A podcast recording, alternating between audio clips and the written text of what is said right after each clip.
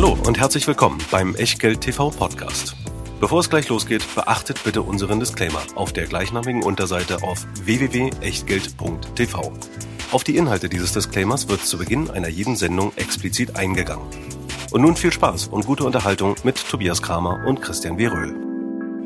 Echtgeldzeit aus Berlin. Herzlich willkommen aus unserem Studio. Wir haben uns ein spannendes Thema für euch vorgenommen, nämlich, Christian? Death by Amazon. Genau. Disruption auf dem Weg zur Weltherrschaft. Was passiert da eigentlich alles? Und äh, wie üblich präsentiert euch dieses Thema Christian W. Röhl und Tobias Kramer. Dann legen wir, legen wir auch los.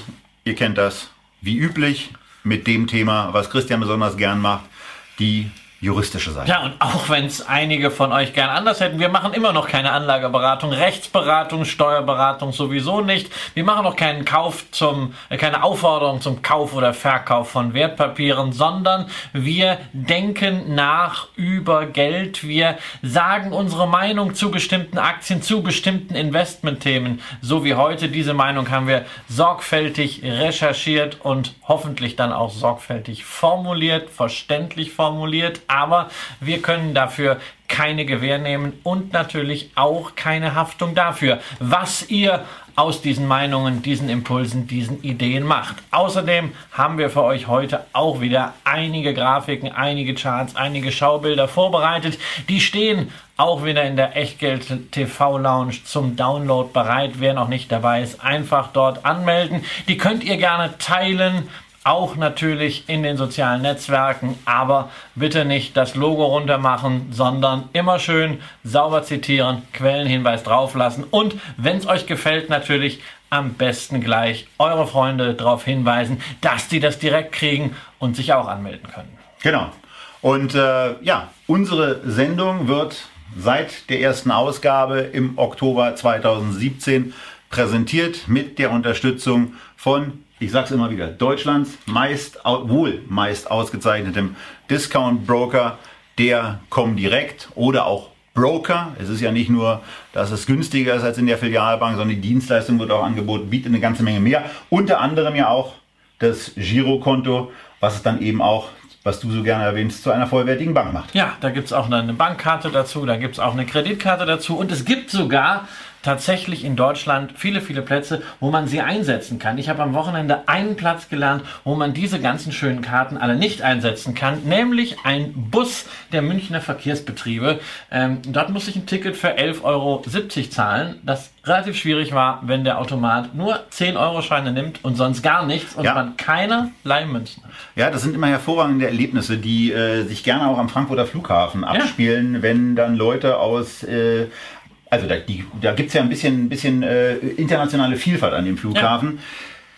Wir reden über Hightech. Bei einem Automaten äh, und bei den Automaten am Frankfurter Flughafen ist es nicht zwingend so. Auch bei der, bei der Wechselfähigkeit ist das nicht so besonders oft so. Da ist ein leuchtendes Vorbild übrigens Stuttgart, äh, wo man immer sofort mit Kreditkarte zahlen kann. Auch den kleinsten Fahrschein für drei neunzig in die Innenstadt. Ähm, das ist da deutlich besser. Also was leuchtende Vorbilder angeht, gerade Digitalisierung, Technisierung, habe ich äh, letztes Wochenende äh, mit dem Finanzrocker Daniel Kocht mal wieder gesprochen, der letztens ja äh, auch wieder im Baltikum unterwegs war und was er dort erzählt hat vom Grad der Technisierung, vom Fortschritt der Digitalisierung, da schlackert man natürlich mit den Ohren. Wobei man da fairerweise auch sagen muss, die überspringen natürlich auch ja Sachen und dann werden bestimmte Sachen eingeführt, wie auch in Afrika mitunter. Genau. Und die kennen das dann gar nicht. Vielleicht äh, ist das auch etwas für das Unternehmen, über das wir heute nicht so viel sprechen, äh, aber das Anlass für diese Sendung ist der, der weltweite und äh, weltgrößte,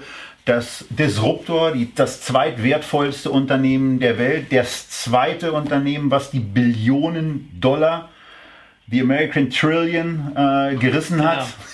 Das muss ich mir ja immer ja. wieder vorsagen, dass ich da nicht durcheinander komme mit diesen beiden Begrifflichkeiten. Wir reden im Wesentlichen über alles, was um und wegen Amazon herum so in Wallung und so weiter ist. Ja, weil über Amazon müssen wir nicht so viel reden, weil äh, eigentlich jeder das Unternehmen kennt, irgendwelche Services von Amazon nutzt. Wir überdies ausführlich über Amazon gesprochen haben in unserer Fangsendung, Thema des Monats. Aber jetzt gucken wir mal auf die Gegenseite, weil diese Gegenseite sind ja teilweise extrem etablierte Unternehmen, die ja. im Falle der Kaufhäuser ja sogar über hundertfünfzig Jahre bei einigen äh, gewachsen sind.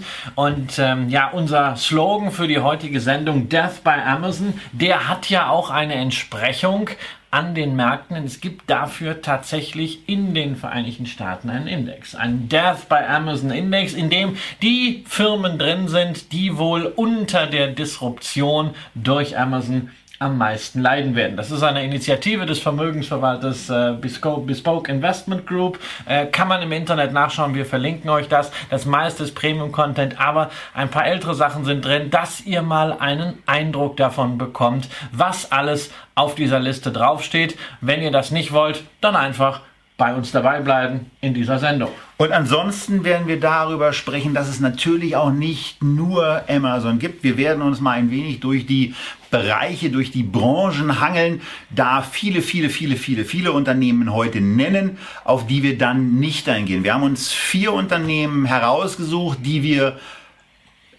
herausstellen wollen, ähm, einfach deswegen, weil sie eine gewisse Einzigartigkeit haben, weil sie auch mal günstig bewertet sind, weil sie eine besonders starke Performance hinter sich gebracht haben und ähm und weil sie allesamt auf der Todesliste stehen. Allesamt Unternehmen, bei denen zumindest eine signifikante Anzahl von Analysten, von Investoren sagt, dieses Geschäftsmodell wird es, wenn die nicht fundamental etwas ändern, in fünf, in zehn Jahren nicht mehr geben, weil Amazon das wegdisruptiert. Na gut, da werden wir an einigen Stellen sicherlich noch drauf eingehen, ähm, äh, wo, wo wir die Dinge dann auch, also ich zumindest, also das, was du gesagt hast, könnte ich, würde ich nicht so sehen, bei denen, bei den Unternehmen, über die wir hab, reden. Ich habe, darauf, ich habe darauf hingewiesen, sie stehen auf dieser Todesliste von Bespoke. Ich persönlich bin ja auch nicht dieser Meinung. Ich bin ja auch nicht der Meinung, dass Amazon wirklich alles platt machen wird, weil wenn man diese Szenarien, die bisweilen unter dem Stichwort Death by Amazon kursieren, mal extrapoliert, dann sind wir irgendwann zwischen zweitausendfünfundzwanzig und zweitausenddreißig an dem Punkt, wo Jeff Bezos die Weltherrschaft erreicht hat und wir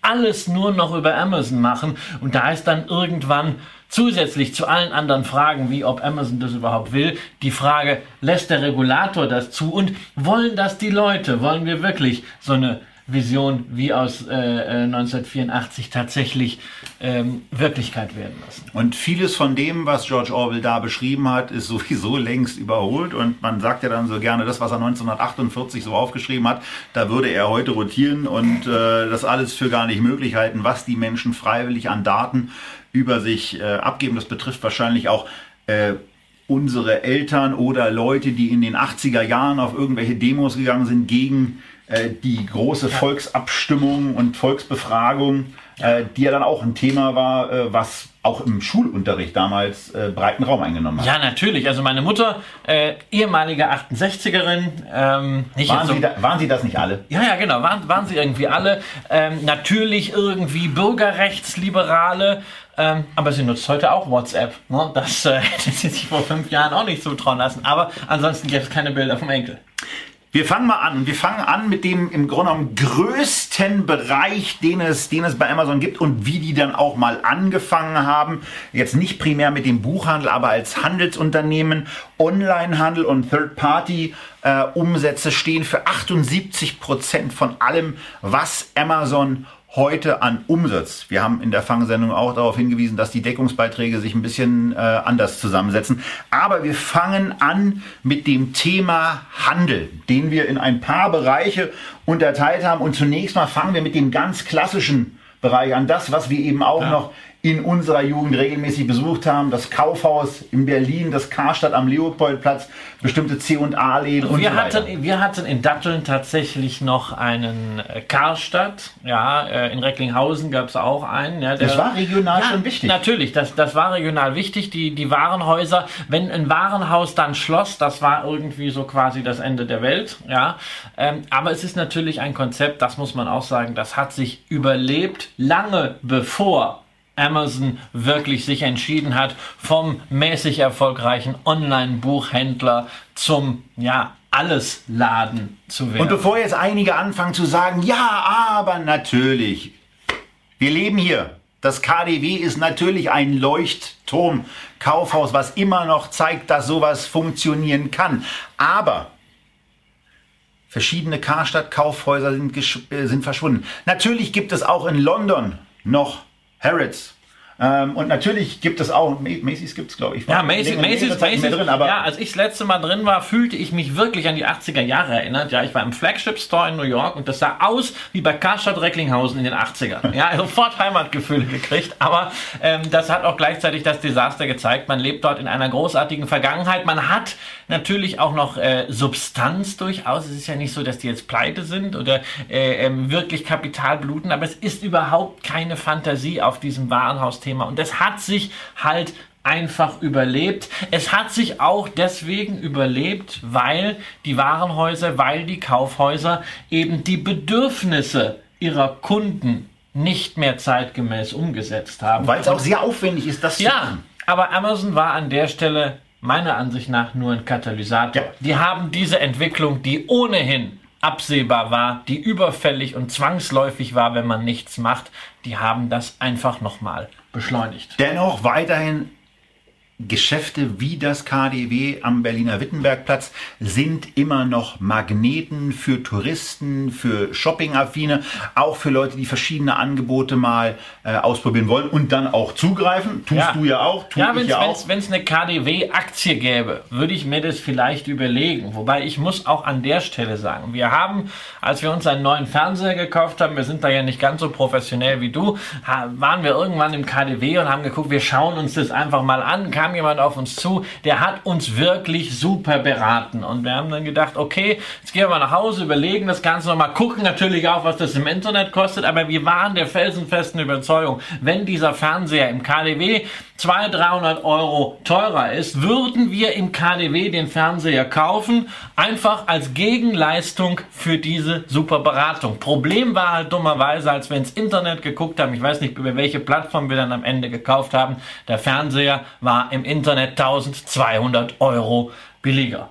Und dann muss ich natürlich sagen, die Beratung hat etwa fünfundvierzig Minuten gedauert und dieser Stundenlohn wäre dann doch ein bisschen üppig gewesen. Ähm, und das ist halt auch beim KaDeWe das Problem. Deshalb, Thema Warenhäuser hat sich überlebt und natürlich geht es da immer noch mal ein bisschen aufwärts. Macy's Aktie zum Beispiel zuletzt großartig gelaufen, aber nach meiner Ansicht sehen wir dort das, was man ja in Amerika gerne mit einem Dead Cat Bounce umschreibt. Ne? Also die Katze ist eigentlich schon tot, aber wenn sie aus ausreichend großer Höhe fällt, dann springt sie nochmal. Das ändert aber nichts daran, das Geschäft an sich ist es tot ist kein, und die Kaufhausaktie brauche ich nicht im Portfolio. Es ist kein schönes Bild und es ist keine schöne Branche, um investiert zu sein. Von daher greifen wir auch da nichts hinaus. Wir gehen zu was anderem weiter, wo wir, wo wir auch noch nicht im Thema sind. Aber wir greifen mal in den Bereich, was auch in der Innenstadt wichtig ist. Wenn wir am Kudamm ein Stück weitergehen, kommen wir bei Pik und Kloppenburg vorbei. Früher gab es in der Umgebung auch noch, ähm, nee, Enzen gab es da eigentlich nie. Aber es gibt am Kudamm auch Footlocker. Irgendwo ist bestimmt auch noch ein Gary Weber Store. Wir sind im Bereich Mode, Kleidung. Es gibt auch noch einen Bershka gibt es da und sowas. Also es gibt am Kudamm eigentlich alles in Klamotten, aber ja, auch da sind wir dann wieder bei etwas, ähm, wo ein Deutscher, ein, ein deutsches Unternehmen so als äh, noch stärker im Moment äh, in unserer Wahrnehmung zumindest als, als Disruptor auftritt und als Aufbrecher auftritt, äh, auch wenn es gestern mal ein bisschen... Äh, ja, die Modeplattform Zalando, natürlich. Gemeinsam, auf die Kurs gab. Gemeinsam mit ASOS, die ja auch börsennotiert sind, oder äh, mit About You, wo man ja über einen Börsengang nachdenkt. Das sind zeitgemäße Modeplattformen. Amazon hat sich an, an Mode noch nicht so rangetraut. Ähm, ich traue mich an Mode auch eigentlich nicht ran, weil Mode ist eben das, was der Name sagt. Mode, das ist mal modern und mal nicht mehr modern. Ähm, diese Zyklen sind äußerst schwierig abzuschätzen. Es gibt viele Modelabels, die sind eine Zeit lang heiß, so wie beispielsweise Abercrombie und Fitch, so etwas wie auch ähm, Michael Kors. ähm, und dann ist irgendwann die Luft raus, weil die Leute wieder was Neues haben sollen. Deshalb auch dazu, ja, da findet eine Disruption statt, auch an der Schnittstelle zwischen Handel und Produktion, aber das ist nichts, wo ich jetzt sage, hey, da sind ein, zwei Labels, die sind viel zu günstig, da kann man gegen den Death by Amazon Faktor spekulieren. Also gerade Mode gehört bei mir nicht ins Depot. So, wir gehen weiter in dieser, auf dieser Einzelhandelsunterteilung in den Bereich Einrichtung und Gedöns, wie wir es getauft haben, äh, wo wir also sowas darunter verstehen, was Steinhoff äh, versucht hat zu machen, wo es, woran es gescheitert ist, weiß man nicht so genau, aber irgendwas in der Buchhaltung. Ich glaube, glaub, glaub, Poco zumindest operativ ist ja ganz gut gelaufen. Wir haben ja eine tolle Werbeträgerin mit äh, Daniela Katzenberger gehabt, ne? So, dann, dann haben wir, wir hatten vorhin in der Vorbesprechung noch das dänische Bettenlager, verschiedene, verschiedene es gibt viel, Anbieter. Es gibt ja viel schlimmere Läden, ne? Also McGuides ist auch so ein, ja, so ein Ding. Oder, oder die, äh, die, Vor-, die Einrichtungsvorhölle. Ja, heißt, heißt, nein, heißt das Depot, wo es diesen ganzen Klump gibt. Und wenn ich mit meiner Frau über die Friedrichstraße laufe oder in die Mall of Berlin gehe, heißt es immer, ach, ich muss noch mal kurz ins Depot. Das ist dann die Situation, wo ich mir immer überlege, ah, Moment, Such, Suchmeldung bei der Polizei nehmen die erst ab vierundzwanzig Stunden auf, ja, und ich stehe dann da völlig verloren, ja. Ähm, aber es gibt natürlich, das muss man sagen, genau, erfolgreiche Unternehmen. In dem Bereich. Bereich sind wir, und du hast eine Aktie ausgebuddelt, ähm, die, ja. quasi, die, die quasi zugeschippt wurde. Ja, die, wurde ähm, die, wurde mir, die wurde mir zugeschippt äh, von einem Investorenkollegen äh, kurze Zeit nach dem, äh, ich nenne das mal Soda-Stream-Debakel. Der Kurs äh, ist ja großartig gelaufen, aber plötzlich waren wir nicht mehr drin, weil äh, Pepsi das Ding übernehmen wollte. Dann haben wir uns unterhalten, was er jetzt gerade macht. Er sagt, ich habe gerade Five Below gekauft. Und ich muss sagen, also ich kenne relativ viele Aktien. Diese Aktie kannte ich nicht.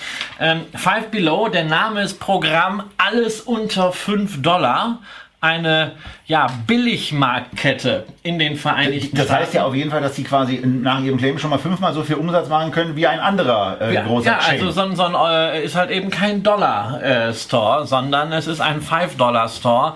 Aber es gibt auch übrigens dort Sachen für drei und für einen Dollar. Gott sei Dank. Ähm, wenn ihr die Chance habt, geht einfach mal ins Internet und schaut euch Five Below an und dann seht ihr, was das für eine Firma ist. Dort gibt es nur Sachen, die man wirklich nicht braucht, vor allem für Mädels im Teenageralter, ein bisschen drunter, ein bisschen drüber. Wahnsinnig viel Gedöns, aber die Menschen geben für dieses Gedöns, gerade wenn überall steht, billig, billig, billig, sehr, sehr gerne Geld aus. Sie haben es tatsächlich geschafft, hier eine ideale Verzahnung hinzukriegen. Auf der einen Seite die ständig wachsende Filialbasis, auf der anderen Seite ein sehr, sehr aktives Online- und E-Commerce-Geschäft. Ja, und wir reden hier wirklich über Wachstumsraten. Da wird man denken, Mensch, stationärer Handel kann nicht sein. Doch, kann wohl sein. fünfundzwanzig Prozent P A. Beim Umsatz wächst das Unternehmen. Mit solchen Produkthighlights wie der Halloween Inflatable three feet Battery Operated Decoration. five Dollars. Ja, ja, das Schöne, das, weißt du, was, weißt, was daran ganz wichtig ist? Ich glaube, die haben relativ hohe Shipping-Costs, wenn es nach Deutschland geht. Das heißt, ich muss nicht befürchten, dass das demnächst bei uns steht. Ist auch nicht ganz der Geschmack meiner Frau, aber es ist der Geschmack der Amis. Sie treiben die Umsätze hoch und damit auch die Gewinne. Sie sind hoch profitabel. Ähm, was wir im Handel ja auch selten sehen. Und sensationelle EBITDA-Marge? Ja, solch, also vierzehn Prozent in einem Handelsgeschäft. Hallo, das, das ist Wahnsinn. Ja, Gesamtkapitalrendite vierundzwanzig Prozent sieht man auch in der vom Handelsgeschäft nicht häufig. Ja, und das ist natürlich klar. Der keine, Markt, keine Verschuldung? Keine also auch Versch das nach den letzten Unternehmen, die wir so vorgestellt haben, immer wieder hervorheben. Genau, kein, keine Verschuldung. Also blitzblank, naja, da gibt es natürlich Äh, nicht viele Fragen, was die Bewertung angeht. Solche Storys liebt der Markt, vor allen Dingen, wenn dann noch, wie vor zwei Wochen der Fall, die Erwartungen nicht nur getroffen, sondern deutlich übertroffen werden. Hat die Aktie zum zweiten Mal dieses Jahr mit einem kräftigen Gap, einer Kurslücke nach oben eröffnet. Um in dem Bild von vorhin zu bleiben, wäre es so der, der Happy Cat Bounce.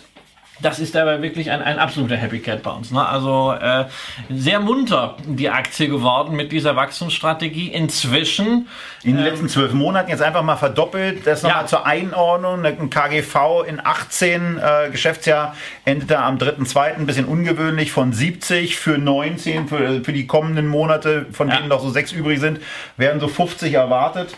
Das ist schon mal ein ordentliches Wachstum, was ja. dadurch ja ausdeutlich wird. Das aber ist schon äh, auch... Naja, natürlich. Also ein K G V fünfzig für einen Handelswert. Aber wenn das Unternehmen wirklich, und das Potenzial wird nach wie vor von Analysten dort gesehen, die nächsten drei, vier Jahre mit diesem Approach weiterhin um dreißig, fünfunddreißig Prozent beim Gewinn wachsen kann, bis mal so eine gewisse kritische Größe ist, dann relativiert sich das auch schon wieder. Ich wollte das Unternehmen aber unbedingt mitbringen, als ein Beispiel dafür, dass der simple Spruch, der stationäre Handel ist tot, viel zu kurz gesprungen ist. Der ist nicht tot.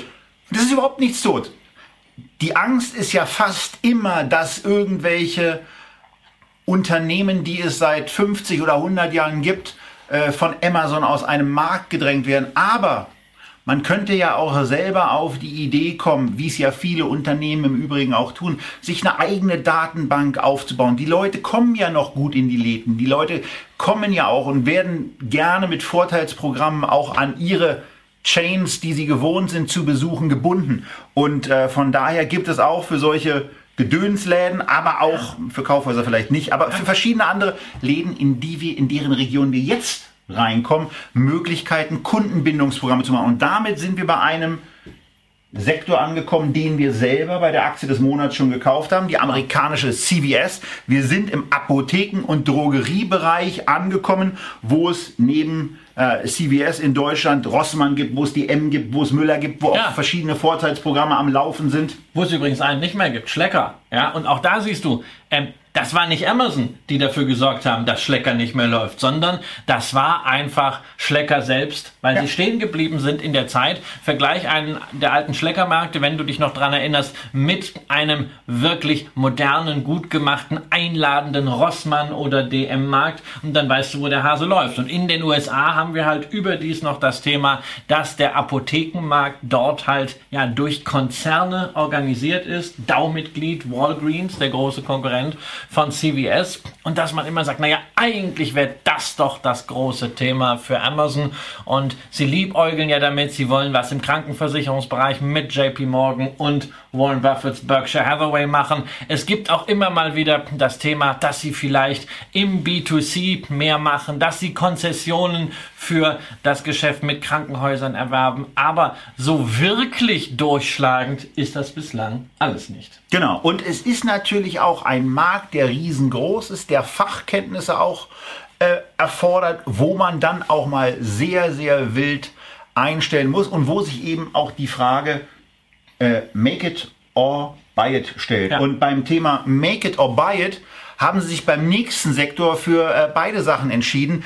Zum einen das Thema, wie vertreibt man Lebensmittel in Seattle, komplett neu hingestellt. Also da geht man rein, nimmt Sachen äh, aus dem Regal raus und wird mittels einer Steuerung in dem Geschäft quasi äh, erkannt. Die Waren werden erkannt, die man gegriffen hat, und man geht, ohne an einer Kasse vorbeizukommen ähm, oder an einem, an einem Bezahlprozess teilzunehmen, aus dem Laden raus und wird dann abgerechnet. Wir sind im Bereich Lebensmittel, wo es ja vielfältige Spekulationen auch gibt, dass eine europäische Carrefour übernommen wird, dass eine, da kommen wir später auch nochmal zu, eine Real möglicherweise ja. übernommen wird. Es gibt in Deutschland ansonsten Edeka, Netto, Rewe, Penny und so weiter.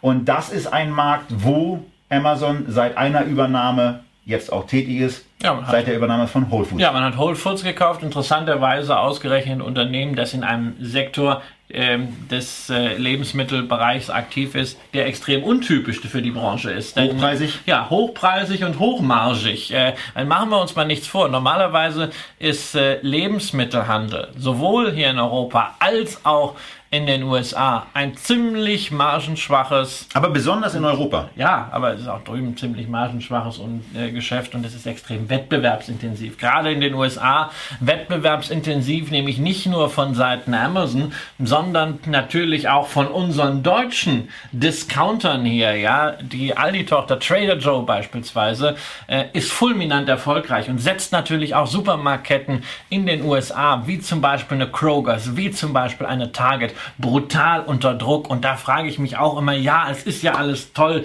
dass eine Kroger, eine Target wundervolle Dividenden seit Hunderten von Jahren äh, überspitzt gesagt formulieren, aber die müssen auch richtig was tun, um dieser Konkurrenz irgendwie Herr zu werden. Auch da sage ich, ähnlich wie im Modebereich, ähnlich wie bei Kaufhäusern, das mag ja nett sein, um da irgendwie zu traden, so einen schnellen Value-Zock, wenn es mal ganz stark runtergegangen ist, aber ich brauche das nicht als langfristiges Investment in meinem Portfolio. Und dann gibt es natürlich noch ein anderes Riesendickschiff in diesem Bereich, das ist Walmart, ähm, die im Grunde genommen auch alles Potenzial haben, auch aufgrund der immer noch bestehenden Gewinne, da auch mal in diese Digitalisierung sauber hinein zu investieren und sich dafür zu positionieren, dass irgendwann der Angriff von Amazon erfolgen wird. Glaub, da glauben wir beide, ja, dass das äh, so sicher ist wie das Amen in der Kirche.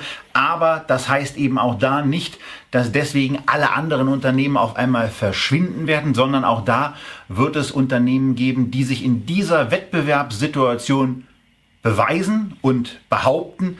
Aber eine Walmart stellen wir nicht vor, denn wir wollen ein zweites Unternehmen aus dem Bereich des Einzelhandels gleich präsentieren, was sich in einem Bereich bewegt, wo, also ich zumindest... Ähm, also ich glaube, du bist in dem Bereich viel kompetenter als ich, weil weniger kompetent kann man in diesem Bereich nicht sein. Als der ich. Wettbewerb, da, es geht, da käme es nochmal drauf gut an, wie wir also das wir werden, wenn ihr das wollt, werden wir demnächst einmal einen Wettbewerb im, im Nagel einschlagen machen. Es geht nämlich um Baumärkte. Genau, da gibt es verschiedene, da gibt es Bauhaus, da gibt es Obi, da gibt es den Hagebaumarkt. Ja, da gibt es aber auch bei uns in Deutschland an der Börse Hornbach, ja, gleich zweimal. Einerseits die Baumarkt A G, dann gibt es noch oben drüber die Hornbach Holding A G, in der zusätzlich auch noch die Immobilien drin sind, ist also ein bisschen größer und auch liquider, weil sechsundvierzig, äh, sechsundsiebzig Prozent der Baumarkt A G gehören der Holding, die wiederum nach wie vor von einer Familie, nämlich der Familie Hornbach, die auch im Management sitzt, vertreten wird. Also Familienunternehmen, wieder ein positiver Trigger. Ähm, was man der Familie nicht vorwerfen kann, ist, dass sie zu viel Geld aus dem Unternehmen ja. zieht. Ja, Ausschüttungsquote achtundzwanzig Prozent, das ist eine feine Sache. Und die Dividendenrendite ist trotzdem noch ganz okay. Genau, fünfundzwanzig Jahre die Dividende nicht gesenkt. Auch das ist großartig. Allerdings muss man eines sagen, das Geschäft ist schwierig. Erstens ist es zyklisch und zweitens ist es natürlich anfällig in den letzten Jahren gewesen für Online-Geschäftsmodelle, nicht nur seitens Amazon. Da aber, aber man sieht zumindest, wenn man auf das Wachstum guckt, da ist der Umsatz äh, zumindest mal äh, erhöht worden um fünf, ja, um fünf Prozent in den letzten Jahren. Da ist auch das EBITDA gewachsen, beim Jahresüberschuss ähm, hatten sie was. Auch der Aktienkurs hat in diesem Jahr ganz ordentlich gelitten, von über achtzig Euro auf aktuell in die Mit-fünfziger abgefallen, aber dadurch jetzt auch ein Bewertungsniveau erreicht, wo Gewinne des Jahres zweitausendachtzehn, Geschäftsjahresende ist hier der achtundzwanzigster zweite, nur noch mit dem elf Komma zwei-fachen bezahlt werden und die für das Geschäftsjahr bis zum achtundzwanzigster zweiter zweitausendneunzehn, ähm, wo ein Zehner K G V anliegt. Also für mich spontan erstmal wirklich interessant, auch durch den Kursrückgang. Und das Zweite, was ich sehr schön finde, null Komma sieben als Kursbuchwertverhältnis ist ja auch eines der Unternehmen, was in unserer ja. Piotrowski-Sendung, die wir euch auch nochmal sehr, sehr deutlich und herzlich ans Herz legen möchten, äh, zum Nachschauen, einen Spitzenplatz eingenommen hat. Ja, das ist auch der einzige Grund, weshalb ich die Aktie letztens gekauft habe, weil ich das entsprechend nachbilden wollte. Ne? Thema Skin in the Game ist ja auch, ne, wir heißen ja nicht umsonst Echtgeld, ne? Put your money where your mouth is. Aber ansonsten ist es natürlich ein, eine schwierige äh, Branche, wenngleich es aufgrund dieser Verzahnung von online und stationärem Handel, die bei Hornbach nach den Investitionen, die in den letzten Jahren getätigt worden sind, relativ weit vorangeschritten ist, schon so aussieht, als wenn man da operativ nicht so viel Terrain verlieren würde wie einige Wettbewerber. Man hat natürlich auch gesehen, was in diesem Segment alles so passieren kann. Praktika ist, glaube ich, gleich zweimal pleite gegangen, wenn ich das richtig in Erinnerung habe. Naja, aber bei, bei Praktika ist halt das übliche Thema. Das siehst du in jeder Branche, das kannst du auf jede Branche übertragen. In dem Moment, wo du nur noch über Preis verkaufst, wird's irgendeinen ruinieren. Ja, weil du kannst ja überhaupt keine Kundenloyalität mehr finden, wenn alles am Preis hängt. Das ist übrigens in der Finanzbranche. Außer bei Tiernahrung, weil zwanzig Prozent gab es auf alles, außer auf Tiernahrung. Ja. Auf die Hornbach Holding gibt es jetzt dreißig Prozent. Genau, also da gibt es jetzt äh, wirklich einen schönen Discount. Genau. Ähm, und es ist für Value-Freunde, äh, die auch wirklich Zeit haben. Ja, und jetzt nicht innerhalb von äh, drei Monaten hier unbedingt davon ausgehen, dass die Aktien eine technische Reaktion auf die alten Hochs machen, ist das sicherlich eine Überlegung wert. Ähm, man muss natürlich ganz klar dazu sagen, hier ist ein intakter Abwärtstrend. Mhm. Man stellt sich an dieser Stelle gegen den Markt. Das ist auch wieder eine Aktie, wo man einfach sagen kann, okay, man legt sie sich mal hin und wartet etwas ab. Und wenn dann eine Situation da ist, zum Beispiel wirklich auch mal ein echter Turnaround in diesem Online-Geschäft, Marktanteilsgewinne, irgend so ein Trigger gemeldet wird, dass man dann sagt, ja, yeah, jetzt kann es wieder reingehen, denn also K G V zehn ist natürlich eine Ansage, das ist günstig, insbesondere mal im internationalen Vergleich, Home Depot, ähm, die Baumarkt-Ikone in den Vereinigten Staaten, die halt ungleich kontinuierlicher wächst. Ist und, und auch ungleich marktkapitalisiert. Natürlich, ist. natürlich. zweihundertsechzig Milliarden äh, Dollar. Aber die haben halt dafür dann auch ein Kursgewinnverhältnis von über fünfundzwanzig. So, und hier ist eben ein Unternehmen, was zumindest beim Chart in den letzten Jahren nicht unter die fünfundvierzig gefallen ist, seit Mitte zweitausendelf. Das ist ja vielleicht so mal so ein, so ein, auch so ein kleiner Anreiz dafür, sich die Aktie der, dahingehend anzugucken, weil sie jetzt eben wieder an den unteren Bereich ihrer Entwicklung der letzten acht Jahre heranläuft und äh, man eine Möglichkeit hat, ein sehr günstig bewertetes ja. Unternehmen äh, zu kaufen, wo man dann allerdings auch daran glauben sollte, äh, dass sie auch diesen operativen Ähm, ja. durch den negativen Jahresüberschuss oder durch den Jahresfehlbetrag dann eben deutlich werdenden äh, Problembereich in den Griff bekommen und dass das Thema ansonsten natürlich Zukunft hat. Ansonsten eben noch so ein bisschen das Immobilienthema. Ne? Ja, sie haben halt die Immobilien mit dabei. Also vor allen Dingen ist natürlich hervorzuheben für diejenigen, die gerne frickeln und es kleinteilig mögen, äh, man kann darauf auch einen Sparplan machen. Ja, man kann also in Tranchen hier an dieser Stelle einsteigen bei der Comdirect S DAX-Aktie, deshalb hier im Sparplan. Das ist eine Möglichkeit. Und wenn man sagt, naja, also vielleicht werden sie ja doch wegdisruptiert, kann man ja spiegelbildlich den Rest in einen Amazon-Sparplan machen, falls man den nicht sowieso äh, schon hat. Denn für mich ist es nach wie vor eine der wenigen Must-Have-Sparplanaktien. So, wir sind durch den Bereich des Einzelhandels na, nicht so richtig durchgehält, aber wir haben ihn jetzt zumindest hinter uns gelassen. Baumärkte, Lebensmittel, Apotheken, Drogerien, Einrichtungen, Gedöns, Mode, ich weiß, wie ich Kleidung, fühle, Kaufhäuser. Wie wenn ich mit meiner Frau in der Mall war. Und eigentlich wäre jetzt der Moment, einen Burger essen zu gehen, aber ist ja nicht.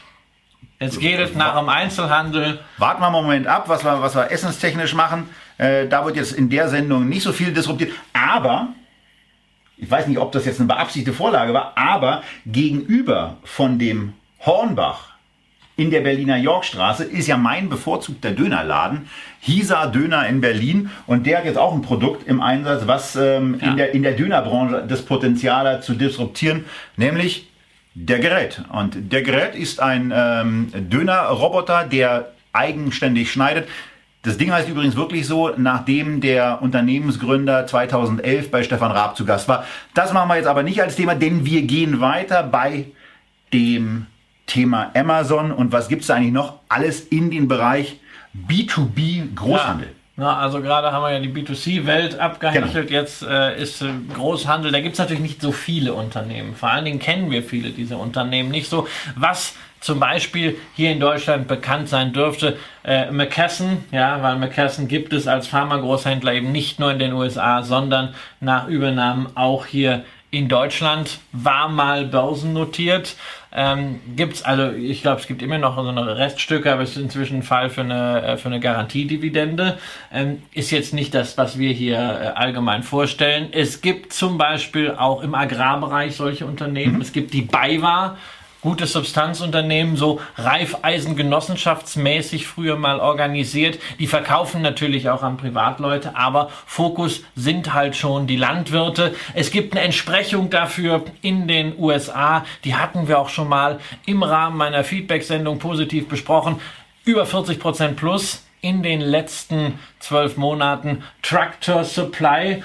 Ja, und dann gibt's natürlich die ganzen, wie nennt man sie, Kleingewerbetreibenden, also Trinkhallenbesitzer, Restaurantbesitzer, die versorgt werden wollen. Und das macht, Tobias, in Deutschland die Metro. Genau, die Metro, die, ähm, wenn ihr den Echtgeld-T V-Chart und das Echtgeld-T V-Porträt vor euch seht, die Podcast-Hörer seien nochmal darauf hingewiesen, dass sie als Mitglieder der Echtgeld-T V-Lounge diese Unterlagen auch herunterladen können und sich dann zumindest nach der Autofahrt oder nach dem Auto waschen, was ja auch einige ganz gerne parallel ähm, zu, zu unserem Gastspiel bei euch machen, ähm, anhören können und anschauen können. Wir reden über die Metro, wo der Chart relativ kurz ist, weil da ist in zweitausendsiebzehn etwas passiert, wo zwei Unternehmensbereiche quasi auseinander dividiert wurden. Die Metro ist noch, ist noch da, die ist quasi rausgegangen. Ja. Äh, die, die alte, die alte, das alte Geschäft mit Saturn und Mediamarkt hat einen ganz komischen Namen. Ja, das heißt jetzt Seconomy. Ja, also so die Mischung aus Consumer Electronics, Economy. Ja, irgendwie hätte... Da hat irgendeine Agentur rotz viel Kohle für bekommen. Ja, das ist so wie E.ON oder sowas. Ja, sind, sind äh, tolle Namen. Äh, über das Economy brauchen wir jetzt eigentlich nicht mehr zu reden. Außerdem gehört immer noch zehn Prozent.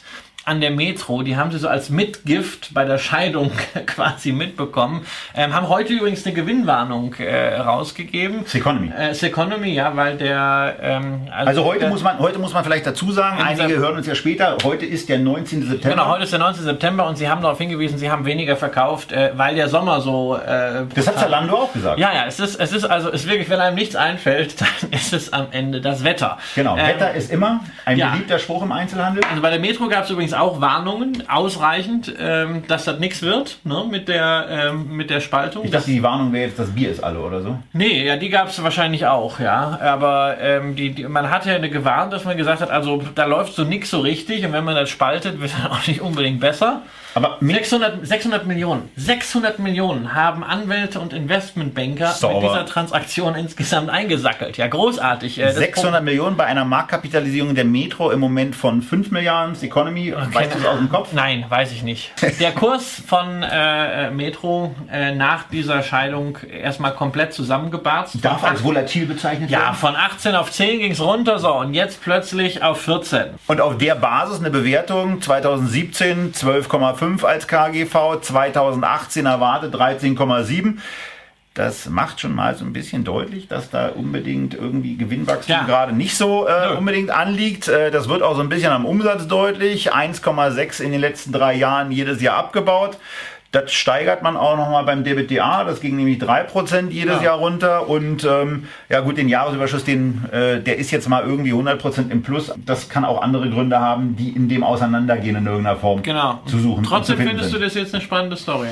Ach naja, also das, das Bewertungsniveau ist, ist in Ordnung. Ich finde ja die Hornbach attraktiver, aber ähm, es ist zumindest eine Aktie, ähm, wo ich persönlich glaube, dass die in der Tat auch durch eine Digitalisierung, eine bessere Anbindung an ihre Kunden äh, durchaus noch ähm, weiter existieren werden. Ein Teilbereich, jetzt sind wir nämlich wieder bei dem Teil, den wir eben schon hatten, äh, Real, da wird ja im Moment auch spekuliert, ob sie den ja. an die amerikanischen Kumpels verkloppen. An, angeblich, angeblich. So. Aber eigentlich wird ja überall spekuliert. Ja, ja, Amazon, Amazon hat kauft. irgendwie Inter- Interesse an allem. Das ist also entweder ist es Mario Draghi, ne, wenn es absoluter Schrott ist, ne, und wenn es noch, wenn's noch zuckt, dann sagt man, das könnte für Amazon interessant sein. Ähm, aber ich muss natürlich auch da sagen, also wir reden bei Real über insgesamt fünfzehn äh, Super- Ex-Marken. Ex-Marken, ja, die da im Laufe der Zeit zu zusammengekauft werden. Also unsere jüngeren Zuschauer werden sich kaum noch erinnern an Divi, an Alkauf oder an Masse, an, an, an Massa, ja, oder Boni. Also, ne, meine Oma sagte immer, komm, wir ich gehen. Ich kenne, glaube ich, nur Alkauf von den vielen, ja, die du jetzt genannt hast. Siehst du, meine Oma sagte immer, komm, wir gehen zur Boni. Das ist so ein Ding, das gab es seit den sechziger Jahren nicht mehr. Das hieß damals schon Divi und später Real. Ja, also das ist angestaubtes Zeug. Witzigerweise hat nie irgendwie jemand mit diesen Märkten großartig Geld verdient. Und jetzt sagt man, naja, ähm, Bezos schafft das. Das ist toll, dass man ihm das zutraut. Die Frage ist, braucht er das wirklich? Ähm, Real ist für Metro sicherlich ein Klotz am Bein. Wenn sie ihn loskriegen, fein. Ähm, wenn wir nach einem Trigger suchen, warum jetzt bei Metro plötzlich alles besser werden soll, dann fällt mir nur eins ein, nämlich eine Veränderung im Aktionärskreis. Metro gehörte ja bislang zu großen Teilen der Familie Haniel, die ja mal die reichste Familie Deutschland war vor einigen Jahrzehnten. Weit verzweigte Sippe aus Nordrhein-Westfalen. Die hatten vor einigen Jahren nochmal kräftig aufgestockt. Ich glaube irgendwie zu äh, Kursen, die etwa dreihundert Prozent über den aktuellen Metrokursen liegen. Ähm, die haben sich jetzt entschlossen, sie verkaufen. Das ist ärgerlich. Ja, ja, auch, auch die großen Familien äh, machen mal richtige Fehler. Ne? Kennen wir ja auch, Oppenheim und so weiter. Ähm, Die haben jetzt äh, verkauft einen Anteil, den Rest veroptioniert an einen tschechischen Braunkohlebaron. Und da sagt man jetzt, naja, der wird ja höchstwahrscheinlich kein Geld zu verschenken haben und der macht jetzt richtig Rambazamba, weil Metro natürlich im Osten Europas sowieso sehr stark ist. Das ist jetzt das Kalkül, das man da haben kann, dass da irgendwo ein Trigger ist. Aber man muss irgendwie an die Leute ran. Auch da, Digitalisierung, ja, die wird kommen, die wird auch in Osteuropa, also abgesehen davon, dass sie schon da ist, aber auch da, da wo sie noch nicht da ist, da wird sie sehr schnell kommen, weil der technologische Aufbau, der Infrastrukturaufbau im Moment eben auf einem anderen Level läuft, ja, als noch vor zwanzig Jahren, als hier irgendwelche lustigen U M T S-Lizenzen versteigert wurden. Warren Buffett kauft ja am liebsten eine wonderful company at a fair price. Ja. Ja, das ist vielleicht ein wonderful price. Aber ich wage zu bezweifeln, dass es eine wonderful company ist. Aber wir lassen am Ende natürlich unsere Zuschauer entscheiden, denn zusammen mit äh, Five Below und mit Hornbach ist die Metro einer der Kandidaten für unser Thema des Monats für die Wahl. Genau, und äh, für die Wahl nicht aufgestellt ist der gesamte Logistikbereich. Und zwar auch deswegen, weil wir ihn schon zweimal hier thematisiert hatten, vertreten durch die Deutsche Post. Da gibt es natürlich auch noch ein paar andere Unternehmen, U P S und FedEx als Beispiel, die dieses, ähm, du bestellst was und wir bringen es dir auch, äh, Business aufziehen und auch äh, sehr gut genau bewerkstelligen. Also bei uns kommen da regelmäßig Leute im Büro vorbei, die uns was vorbeibringen. Ähm, Deutsche Post ähm, haben wir in verschiedenen zwei Sendungen gehabt. Ja, und Kalkül bleibt, Kalkül bleibt das gleiche. Post ähm, hat natürlich immer ein, äh, ein Issue mit Amazon, ganz klar. Äh, es, ist ein, es ist der größte Kunde. Ja. Wie groß er ist, das sagt die Post nicht so wirklich. Man muss immer so ein bisschen rumaddieren und selbst dann weiß man es nicht ganz genau. Äh, es sind keine zwanzig Prozent. Äh, aber, aber Amazon hat zumindest mal deutlich gemacht, dass sie in dem Bereich jetzt offenbar irgendwas genau haben. Aber ansonsten... Sie haben zwanzigtausend Sprinter gekauft, wurde vor allen Dingen für die Vereinigten Staaten, äh, weil die amerikanische Post ja noch schnarchnasiger sein soll als die deutsche. Also manchmal, und bei den Deutschen liefert es manchmal, ich will niemanden beleidigen, manchmal frage ich mich, ist dem wirklich so? Geht das noch? Aber äh, gut, das steht auf einem anderen Blatt. Äh, definitiv in den U S A wollen sie mit einem ja franchise-artigen Geschäftsmodell angreifen, auf die Post, die Zustelldienste äh, verbessern. Das ist natürlich auch ein anderes Land, das ist viel größer. Ähm, die, die Preisstruktur in der Logistik ist eine andere als hier. Ähm, das ist momentan bei der Post nicht der Faktor, sondern wir bleiben weiterhin dabei. Bei der Post geht es darum, das Management muss Vertrauen aufbauen nach dieser geharnischten Gewinnwarnung, die es vor zwei Monaten gab. Aber der, zumindest hat sich der achtzehn-Kurs da mal jetzt eben ja, der über oberhalb der dreißig so, stabilisiert. Genau, und das ist das Thema, das mit dem Vertrauen scheint zu gelingen, weil da scheinen große institutionelle Adressen auch zu kaufen und äh, die überzeugt man nicht äh, mit drei Meldungen, sondern da finden regelmäßig Roadshows statt und das scheint Frank Appel doch jetzt ganz gut hinzukriegen. Wen das nochmal interessiert, da in die Echtgeld T V Lounge rein und nochmal in die beiden Sendungen hineinschauen, wo wir beide im Wechselspiel die ja Deutsche Post vorgestellt haben. Und beides Mal, beide Male hat es nicht geschafft, dann gewählt genau, zu werden. Genau, deshalb wollten wir sie nicht äh, ein drittes Mal vorstellen, ne? Weil wir wollten ja hier nicht das äh, TripAdvisor-Syndrom haben. Abgesehen davon ist dazu auch das meiste gesagt. Genau. Ähm, und es gibt auch noch es nicht wirklich was Neues. Genau. Deswegen gehen wir jetzt in den Bereich rein, wo es, äh, wo wir quasi dreigliedrig vorgehen. Wir gehen in den Bereich Technologie, unter dem wir auch nach einer kurzen Diskussion das Thema Medien äh, mit angeordnet haben. Da, wo es also auch für Amazon-Kunden mit Amazon Prime-Abo Videos, Filme, Musik, Hörbücher in verschiedenen Modellen, in verschiedenen Abo-Modellen gibt, äh, wo jetzt auch Bundesliga übertragen wird und wo man äh, unter anderem gegen Unternehmen antritt, wie natürlich den in diesem Bereich klar erkennbaren Platzhirsch Netflix. So, Pro sieben Sat eins waren wir gerade beim äh, Kollegen, der seine Zuschauer ungewöhnlich ein bisschen, ein bisschen, ein bisschen arm und ein bisschen fettleibig. Ja, und dann habe ich, dann habe ich sofort gesagt, also so arm bin ich auch wieder nicht. Ich gucke doch gar kein Pro sieben. Doch, natürlich, stehe ich dazu. Nein, äh, Was früher, früher nein, ich weiß doch nicht. Nein, nee, früher habe ich Cobra elf geguckt, kommt aber bei acht R L. Wir gucken eigentlich nur Tatort. Also, als stationäres Fernsehen gucken wir doch eigentlich nur noch Tatort, oder? Ja, ich eigentlich ja, ja, und sonst auch nicht. Also, ich gucke, äh, ab und zu muss ich so eine Serie mitgucken, das ist für mich schon immer schön. Aber die guckt ihr auf Netflix. Genau, aber es ist, es ist halt so, der, das ist dieser Wettbewerb um Zeit, ähm, Der ist, die Zeit ist begrenzt, als, als Ressource begrenzter noch als das Geld, und insofern äh, ist das ein, ein harter Kampf. Allerdings hat man immer den Eindruck, für Amazon ist dieses ganze Geschäft ähm, so ein Nebenher, ähm, weil man ja vor allem dieses Abo-Modell verfolgt. Ein, ein drittes Unternehmen, was in den Abo-Bereich jetzt gerade rein will und was Netflix auch mal zeigen will, was eine Hake ist, und jetzt gerade äh, auch ein bisschen bockig deswegen ist, weil sie marktkapitalisierungstechnisch von Netflix überholt worden, ist der alte Platzhirsch und der Zeichentrick-Filmhersteller, mit dem wir aufgewachsen sind. Je nachdem, was euer Lieblingszeichentrickfilm ist, aber mit großer Wahrscheinlichkeit kommt er von Walt Disney. Ja, wie übrigens äh, neun der zehn erfolgreichsten Filme aller Zeiten. Was ist dein Lieblingszeichentrickfilm aus dem Walt Disney-Universum? Also ich kenne ja nicht so viele, muss ich ehrlich sagen. Ich habe nie so gern Zeichentrick gemacht. Ich fand immer alles schön mit Dagobert, ne? Diesen, diesen Bart im Geld. Und äh, ansonsten, also mein erster Kingel, äh, äh, Kinofilm war das Dschungelbuch. Bin aber jetzt nicht sicher, dass das Dschungelbuch von Walt Disney ist. Aber von wem sonst, ne? Nein, ja. Wahrscheinlich, ich kann gar nicht. Ich weiß, ich weiß, dass es, äh, glaube ich, Kipling geschrieben hat, aber ne, mit Lesen habe ich es ja auch nicht so. Ja.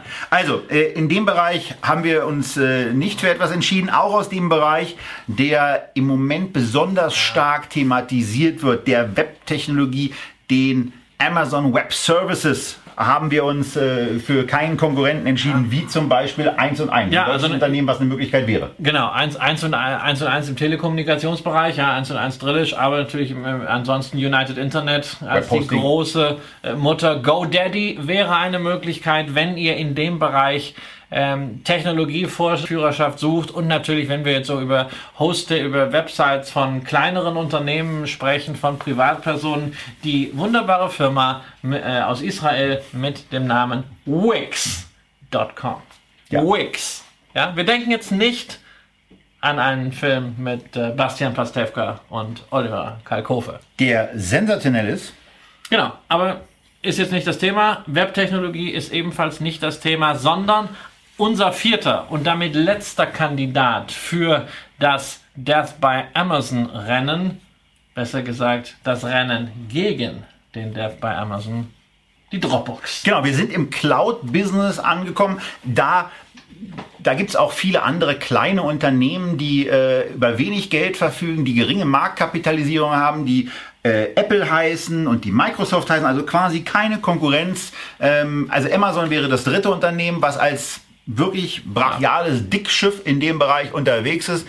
Aber die kleine, mit immerhin zehn Milliarden Dollar Marktkapitalisierung ausgesch- oder jetzt versehene Dropbox schlägt sich da gut. Wir sind beides Nutzer. Wir Putzig, ne? zehn Milliarden ist einerseits so wahnsinnig viel, andererseits ja. ein Prozent der Marktkapitalisierung von Apple. Ja, ich hatte von letztens in einem, in einem Vortrag so das Thema, dass, ähm, dass, dass Apple äh, so irgendwie nur noch äh, ganz wenige kleine Aktiengesellschaften äh, aus Deutschland von der Marktkapitalisierung des DAXes entfernt ist. Denn viel ist es eben einfach nicht mehr. Ja, aber, ähm, also Dropbox, ein kleines Unternehmen. Ich muss ja sagen, also ich, ich habe ja eine große Affinität insbesondere zu Apple und zu Microsoft, weil es beides sehr, sehr zuverlässige, ja.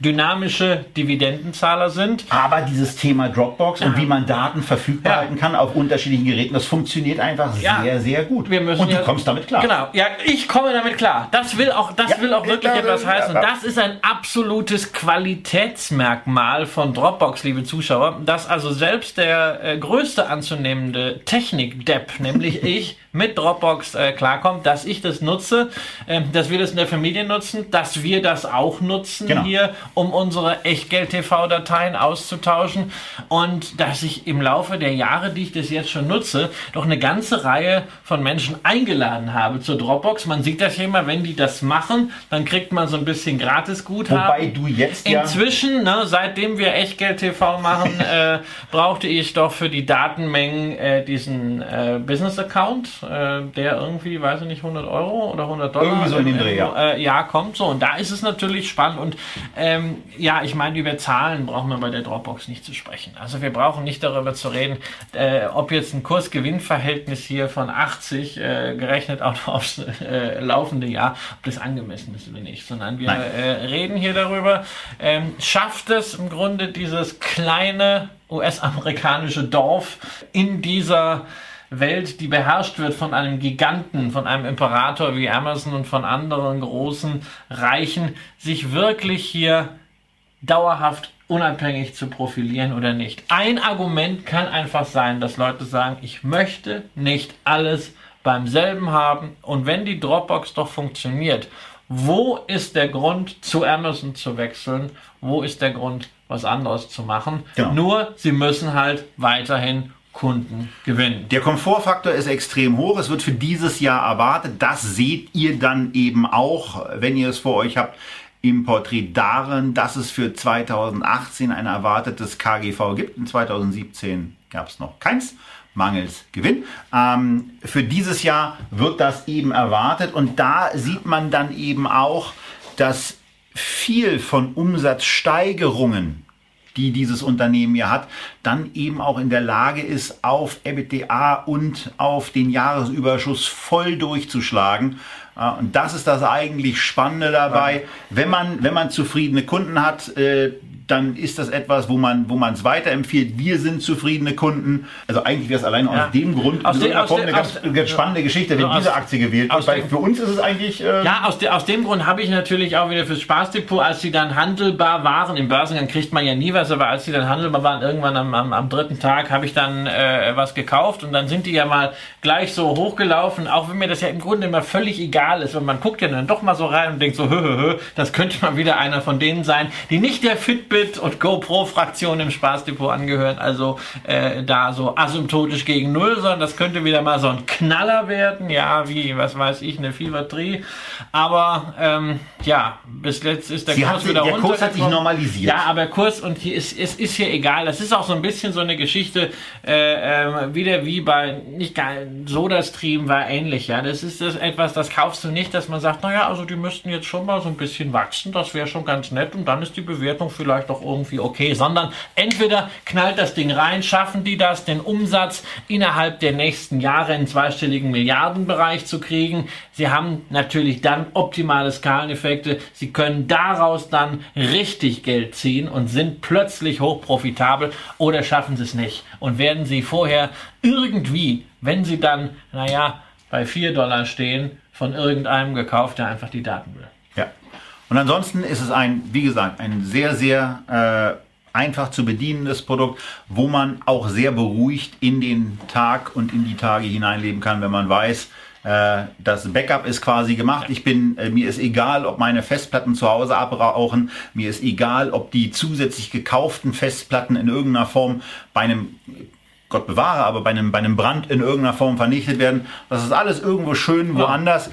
Wenn man diesem Cloud-Thema äh, grundsätzlich eben das notwendige Vertrauen entgegenbringt, ja. das muss man natürlich tun, das muss man aber auch bei Microsoft, das ja, muss aber man bei Apple tun. Ich denke, ich stelle mir immer das vor, wenn wir da unsere Urlaubsfotos hinladen äh, in die Cloud und äh, dann denke ich mir immer, Mensch, was mag jetzt wohl gerade mein Sachbearbeiter bei der N S A denken? Ja, das ist ja. überhaupt eine total gute Frage, was der eigentlich so den ganzen Tag denkt. Ähm, kommen wir schnell zum... Äh, Schnelldurchlauf. Wir haben euch vorgestellt die Dropbox-Aktie als Unterunternehmen im Bereich Technologie und da Cloud Services. Wir hatten die Metro, die wir im Bereich B zwei B Großhandel, Gastro und Kleingewerbe einsortiert hatten. Wir hatten im Bereich Einzelhandel zwei Unternehmen, eins aus dem Bereich Baumärkte, die Hornbach Holding und last but not least, ähm, der Aktienkurs ist höher, also äh, das ist mal wirklich ein äh, Winner. Five Below ist, Five Below Five ist was anderes, Below, ja. Aber hier hundertdreißig US-Dollar genau. Und eben der die Erwartungshaltung, dass dieses Billigsegment und äh, Gedönssegment weiterhin läuft. Da würden wir euch jetzt bitten, uns mitzuteilen, welche Aktie wir denn kaufen sollen. Und zwar jetzt. So, und ich bin extrem gespannt, ja, ähm, wer, wer es wird. Also ich bin mir mal relativ sicher, da du ja äh, die Zuschauer sehr, sehr gut erzogen hast, was Bewertung angeht. Ähm, ähnlich wie eine Soda-Stream nichts geworden ist, wird auch eine Five Below nichts. äh, ja, ähm, aber bei den, bei, den, aus. bei den anderen bin ich äh, ja sehr, sehr, sehr äh, im Zweifel. Ne? Also Dropbox, ich vermute, das werden viele nutzen. Ja, das ist halt äh, ein beliebtes Produkt.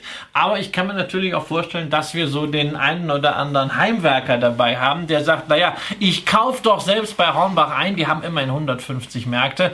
Und naja, also so scheiße ist das da gar nicht. Und ich meine, ich stelle mir ja auch immer vor, weißt du, E-Commerce und Baumarkt, Baumärkte, da erfährt morgens der Günni, er muss auf der Baustelle noch einen Siphon irgendwo reinschieben, ja, ja. Muss, so, und er weiß, der muss jetzt das Siphon kaufen. Da geht doch nicht der Günni abends noch, noch irgendwo ins Internet und sagt, ja, ich kaufe mir jetzt mal einen Siphon und Amazon sofort liefert mir das. Nee, der fährt auf dem Weg zur Baustelle morgens zum Hornbach, holt das Siphon und baut es ein. Ja. ja, wir sind bei neunundachtzig Prozent Teilnahme. Wow. Wir beenden an der Stelle wow.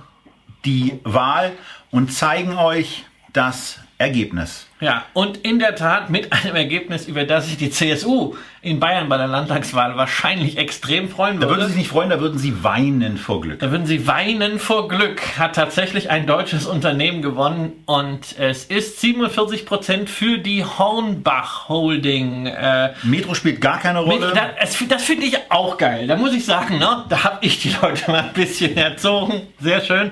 Und ja, der Rest verteilt sich annähernd hälftig, fünfundzwanzig und zweiundzwanzig Prozent auf die Dropbox und, überraschend, auf Five Below. Aber wir haben ein ganz klares Votum. Wir werden für das Depot Thema des Monats eine deutsche Aktie mal wieder kaufen. Und zwar einen klassischen Value-Titel Familienunternehmen, die Hornbach Holding ist es geworden. Genau. Während ich mich schon mal äh, im Konto hier einlogge, Ähm, muss ich sehen, dass ich das richtige Konto auswähle. Es war, glaube ich, dieses hier. So, wir sind jetzt also äh, im Konto von Herrn Röhl angekommen und sind an der Stelle, wo wir ähm, mal schauen, dass wir uns die Hornbach-Aktie in das Depot hineinlegen. Dazu wäre es total praktisch, wenn ich die W K N nochmal hier hätte. Das ist die sechs null acht drei vier null. Ja, die Aktie steht bei fünfundfünfzig. Das heißt für uns, wir dividieren unsere tausend. Hast du den Kopfrechnen gut? Eigentlich schon, ja. Okay. Ich, ich war jetzt gerade irgendwie achtzehn, neunzehn und dann sage ich, das machst du nicht. Das ist in der ja, ja, Live-Sendung ganz nee, oft irgendwie so töpelig. Und wir kaufen achtzehn und neunzehn, wir haben noch nie unter tausend gekauft, also kaufen genau. wir, machen wir das heute auch nicht. Genau, also kaufen wir neunzehn. Wir kaufen neunzehn und Hornbach. Wir sind jetzt schon gespannt, wo wir das eigentlich tun. Ja, S DAX-Aktie, das ist jetzt nicht so das ganz große Problem. So, wir gucken also selbst mal nach. Natürlich wie immer schon dicht ist. fünfundfünfzig zwanzig ist äh, das Angebot äh, von, von Tradegate. Ja. Ähm, Guten Morgen nach Frankfurt, schlaf weiter, sechsundfünfzig Brief, das ist ein bisschen viel. Wir gehen mal nach Stuttgart, fünfundfünfzig dreißig, ähm, Düsseldorf, bevor die wieder mit uns schimpfen. Ähm, oh, oh, oh, mein Gott. Ja, was soll ich sagen, äh, ist gerade mit dem Frankfurter Händler irgendwie Altbier trinken, offenbar. Das ist das Problem. Von daher gehen wir jetzt in Richtung ja. Tradegate. Äh, gucken natürlich wieder, dass wir gerade zu der Uhrzeit ähm, natürlich ein, ein Limit angeben. Natürlich, außerhalb des Handels Immer mit Limit agieren. fünfundfünfzig zwanzig hatten wir gerade hier äh, fortgesetzt. Wir brauchen keinen weiteren Orderzusatz, weil wir das Ding haben wollen. Wir brauchen keinen Handelshinweis zu geben. Wir wollen, dass die Order tagesgültig ist, denn zielgerichtet wird sie jetzt noch in dieser Sendung gleich ausgeführt. So, jetzt muss ich... Jetzt kommst du wieder ins Spiel. Jetzt kriege ich eine, bitte eine mobile T A N anfordern. So, Ausführung wird geprüft. Dann holen wir euch wieder ins Bild rein und äh, wir wurden sofort ausgeführt zu fünfundfünfzig zwanzig. Und da ja. sieht man dann eben auch mal, in Frankfurt und äh, in Düsseldorf war die Briefseite bei sechsundfünfzig. Das sind ja. dann eben schon mal genau. achtzig Cent. Das ist, das neunzehn ist, mal achtzig ah. Cent sind acht Euro, sind sieben Euro zwanzig. Das, sind, ist, das ja. ist schon wieder ein doppelter Döner mit der Gerät, ne? Aber wahnsinnig wichtiges Thema, was wir hier demonstriert haben, weil viele von euch, wahrscheinlich die meisten, gehen ja unter der Woche arbeiten und handeln nicht morgens rum. Und hoffentlich. Wollen abends vielleicht eine Aktie kaufen oder verkaufen, sehen, naja, ist ja gar kein Problem, Börse ist bis zwanzig Uhr geöffnet, ja, aber äh, gerade dann muss man besonders hinschauen und hier habt ihr die Möglichkeit, ich glaube, bei so einem S DAX-Wert acht Handelsplätze miteinander zu vergleichen und da zwei, dreimal eben drauf zu klicken, sich die Briefkurse anzuschauen, wenn man kaufen möchte, die Geldkurse, wenn man seine Aktien loswerden will. Das kann in kürzester Zeit richtig Geld bringen. Und wenn man sich... Denn gelegentlich sind Orders ja auch mal größer ja, als die tausend Euro, für ja, die wir immer kaufen. Ja, natürlich. Und grundsätzlich, egal ob wir nun morgens, mittags oder abends handeln, immer, auch in irgendeiner hochliquiden Xetra-Aktie, einfach, kostet ja nichts, extra ein Limit geben. Genau. Ich kenne auch die Zeiten, da kostet Limit Gebühr. So Anfang der neunziger Jahre bei der Sparkasse ja. gab es noch Limitgebühr und wenn man das Limit dann mal ändern wollte, gab es dann noch Limitänderungsgebühr. Ja, was ist das schön? Das ist übrigens auch eine Form der Disruption. Ein, war ja auch ein extra Arbeitsschritt. Eine Disruption, das hat nicht, nicht immer auf den Armbanken rumhacken. Nein, nein. So, wir sind aber auch in der Situation, dass wir jetzt hier sehen, dass es eben auch Schwankungen in diesem Titel gibt. Also, dass wir jetzt auch heute, war das, war das Tief zum Schluss auch bei fünfundfünfzig. Ja. Wir haben jetzt also so zwanzig Cent oberhalb des heutigen Tiefs gekauft und können uns bei der zweiten Order, die in meinem Depot stattfindet, auch nochmal über... Wobei, also... Ich würde jetzt eigentlich nicht unbedingt warten. Ja. Ähm, sondern kannst du auch für die letzten drei Monate einen Sparplan machen, weil du hast, glaube ich, noch keinen Aktiensparplan. Doch, natürlich, S A P. Oder S A P, ja, kannst du einen zweiten. Ich habe vier. Stimmt. Ich habe vier, nämlich alle Fangaktien. So, wollen wir noch kurz einen Blick ins Depot reinwerfen? Machen wir. Äh, das mach. wird kurz, weil wir haben eigentlich keine besonderen Aufreger im Depot. Zumindest nicht für, in diesem. Genau, in diesem. In, über die Aktie des Monats reden wir beim nächsten Mal. Ja, das ist... Äh, tendenziell grün, also wir haben ein paar rote Positionen. So, äh bei einer muss man sagen, die Altria hast du, hast du vorhin noch nachgekauft. Da genau. Wer im letzten Monat mitgekauft hat, ist vier Prozent vor. Ja, ich habe es ich hab's für mein privates Depot aufgestockt, äh, aber nicht für, für das Depot. Da habe ich es schlichtweg vergessen. Das habe ich eben dann noch mal kurz vorher gemacht, damit es vollständig ist. Manchmal ist es so, wer zu spät kommt, den bestraft das Leben. Äh, bei der Aktie des Monats äh, hat mich das zu spät kommen belohnt, weil ich eine Alibaba sehr günstig jetzt einsammeln konnte. Ja. Ansonsten, wir haben hier keine großen Abweichungen nach oben oder nach unten. Wir haben erfreuliche Gewinne bei einzelnen Positionen wie Investor, ähm, wie auch äh, ähm, bei der deutschen Beteiligung. Internationale Beteiligung ist genau. übrigens dann unsere erfolgreichste Sendung, quasi weil wir zwei unterschiedliche Aktien gekauft haben und beide haben sich sehr, sehr schön entwickelt. Genau, genau. Und ja, das Sorgenkind ist eigentlich wie in jedem Portfolio ähm, Emerging Markets. Ja, ja. Der Fonds liegt unter Wasser, irgendwie mit acht Prozent. Ähm, aber was sind acht Prozent für einen Aktienindex, gemessen auch am Potenzial der Emerging Markets? Das ist normales Grundrauschen. Wer da überhaupt nur drüber redet, sollte sich überlegen, ob er überhaupt an der Börse da richtig ist. Facebook wird bei dir gespart, bespart, ist gerade fünfzehn Komma sieben Prozent. Ja, da habe ich, ich glaube, wir haben die erste Tranche gemacht, bevor Facebook seine äh, ja, Gewinnwarnung, nennt man es wohl, auch wenn es äh, eigentlich, also so viel wurde ja nicht gewarnt, äh, aber diese etwas zurückhaltenderen Nachrichten bekannt gegeben hat. Seitdem ging es nochmal ein bisschen runter, aber Facebook ist halt auch eine von den wenigen Aktien, die unser Leben in ganz besonderer Art und Weise äh, mitbestimmen, die auch sehr, sehr viel Disruptionspotenzial hat. Ja. Wenn Facebook zum Beispiel mal darüber nachdenkt, äh, in den Finanzbereich hineinzugehen, ja, ähm, Blending beispielsweise ist natürlich auch immer ein Thema für Amazon. Mit den ganzen Kundendaten, One-Stop-Shop mit Krediten für Konsumenten gleich dazu. Das ist ein Riesengeschäft. Insofern, da sind noch andere Branchen, die disruptiert werden. Genau, und dazu haben wir noch eine Abschlussfrage für euch vorbereitet. Ähm, was für uns ganz interessant ist, auch äh, thematisch, worauf wir uns vielleicht mal so ein bisschen stärker konzentrieren sollen. Nämlich die Frage, in welcher Branche erwartest du eigentlich die nächste Disruption, die stattfindet? Gesundheit, Logistik, Mode, Payment oder im Bereich von Krediten. Wir sind sehr gespannt, was ihr da sagt. Ja, sind ansonsten, wie gesagt, beim Depot einfach so aufgestellt, dass wir ähm, da eigentlich in, in dem Bereich ganz zufrieden sind. Bei der nächsten Aktie des Monats, da werden wir uns noch mal ein paar Titel gesondert angucken ähm, und äh, da auch noch mal ein bisschen länger besprechen müssen, äh, weil es da eben schon so ein paar Positionen gibt, die kräftiger im Minus notieren. Uh, und wo sich möglicherweise auch Haltungen ändern. Uh, ich denke da so ein bisschen an die Daimler. Ja gut, bei der Daimler hat sich meine Haltung nicht geändert. Die habe ich ja gekauft mit der Faust in der Tasche. äh, ähm, ich, wie gesagt, ich brauche keine Autoaktien, wobei also natürlich ich mich schon auf den Börsengang von Aston Martin freue.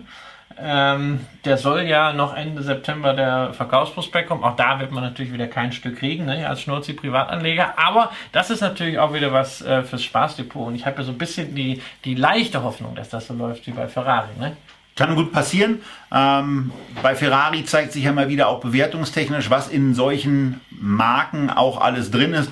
Und für V W äh, sollte es eigentlich vielleicht auch mal der Anknüpfungspunkt sein, darüber nachzudenken, ob man sich selber eher als Holding aufsteht und dann mal wieder anfängt, irgendwie die Teile des Konzerns, die man eingesammelt hat, ranzubringen. Wir sind zweiundachtzig Prozent. Genau, wir sind durch mit der Frage, Sieben, wo ihr Disruption seht. Und schon wieder siebenundvierzig Prozent. Das scheint heute Abend unsere äh, Zahl zu sein hier. Mensch, vielleicht ist das, vielleicht ist das doch so, ja.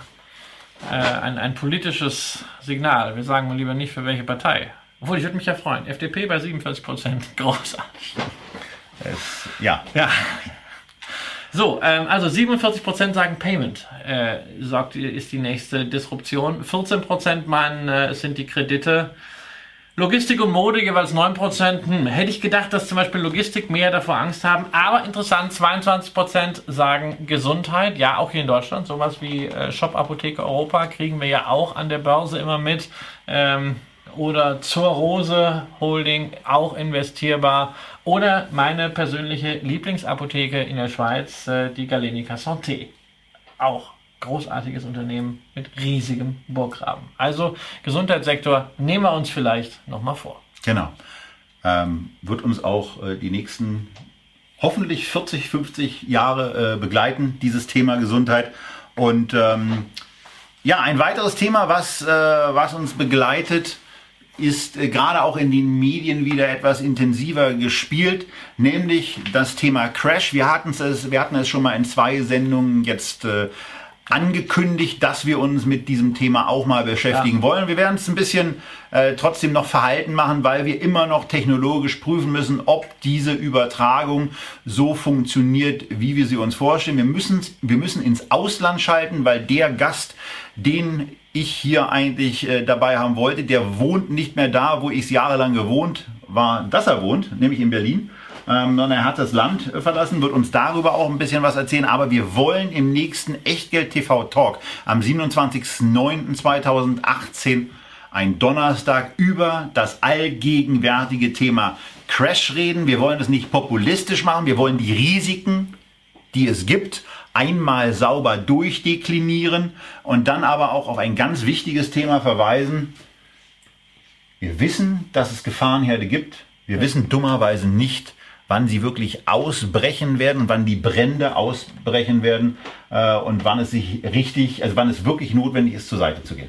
Ja, aber es macht natürlich äh, Sinn, immer groß Crash zu schreien, weil dann haben wir endlich auch mal ein Video in der YouTube-Reihe, wo Crash steht, ja, und ein bisschen Clickbait muss ja auch mal sein. Ja, wir werden es aber innerhalb der, der Sendung dann so äh, seriös machen, wie ihr uns in den letzten Monaten kennengelernt habt. Wir wollen uns dafür bedanken, dass ihr uns diese Zahl äh, geschenkt habt, nämlich den fünftausendsten Abonnenten bei YouTube. Früher auf, einer, auf einem Schüleraustausch mit Polen haben wir damals gesagt, Dajmi Pięć, das muss ungefähr so etwa heißen, gib mir fünf.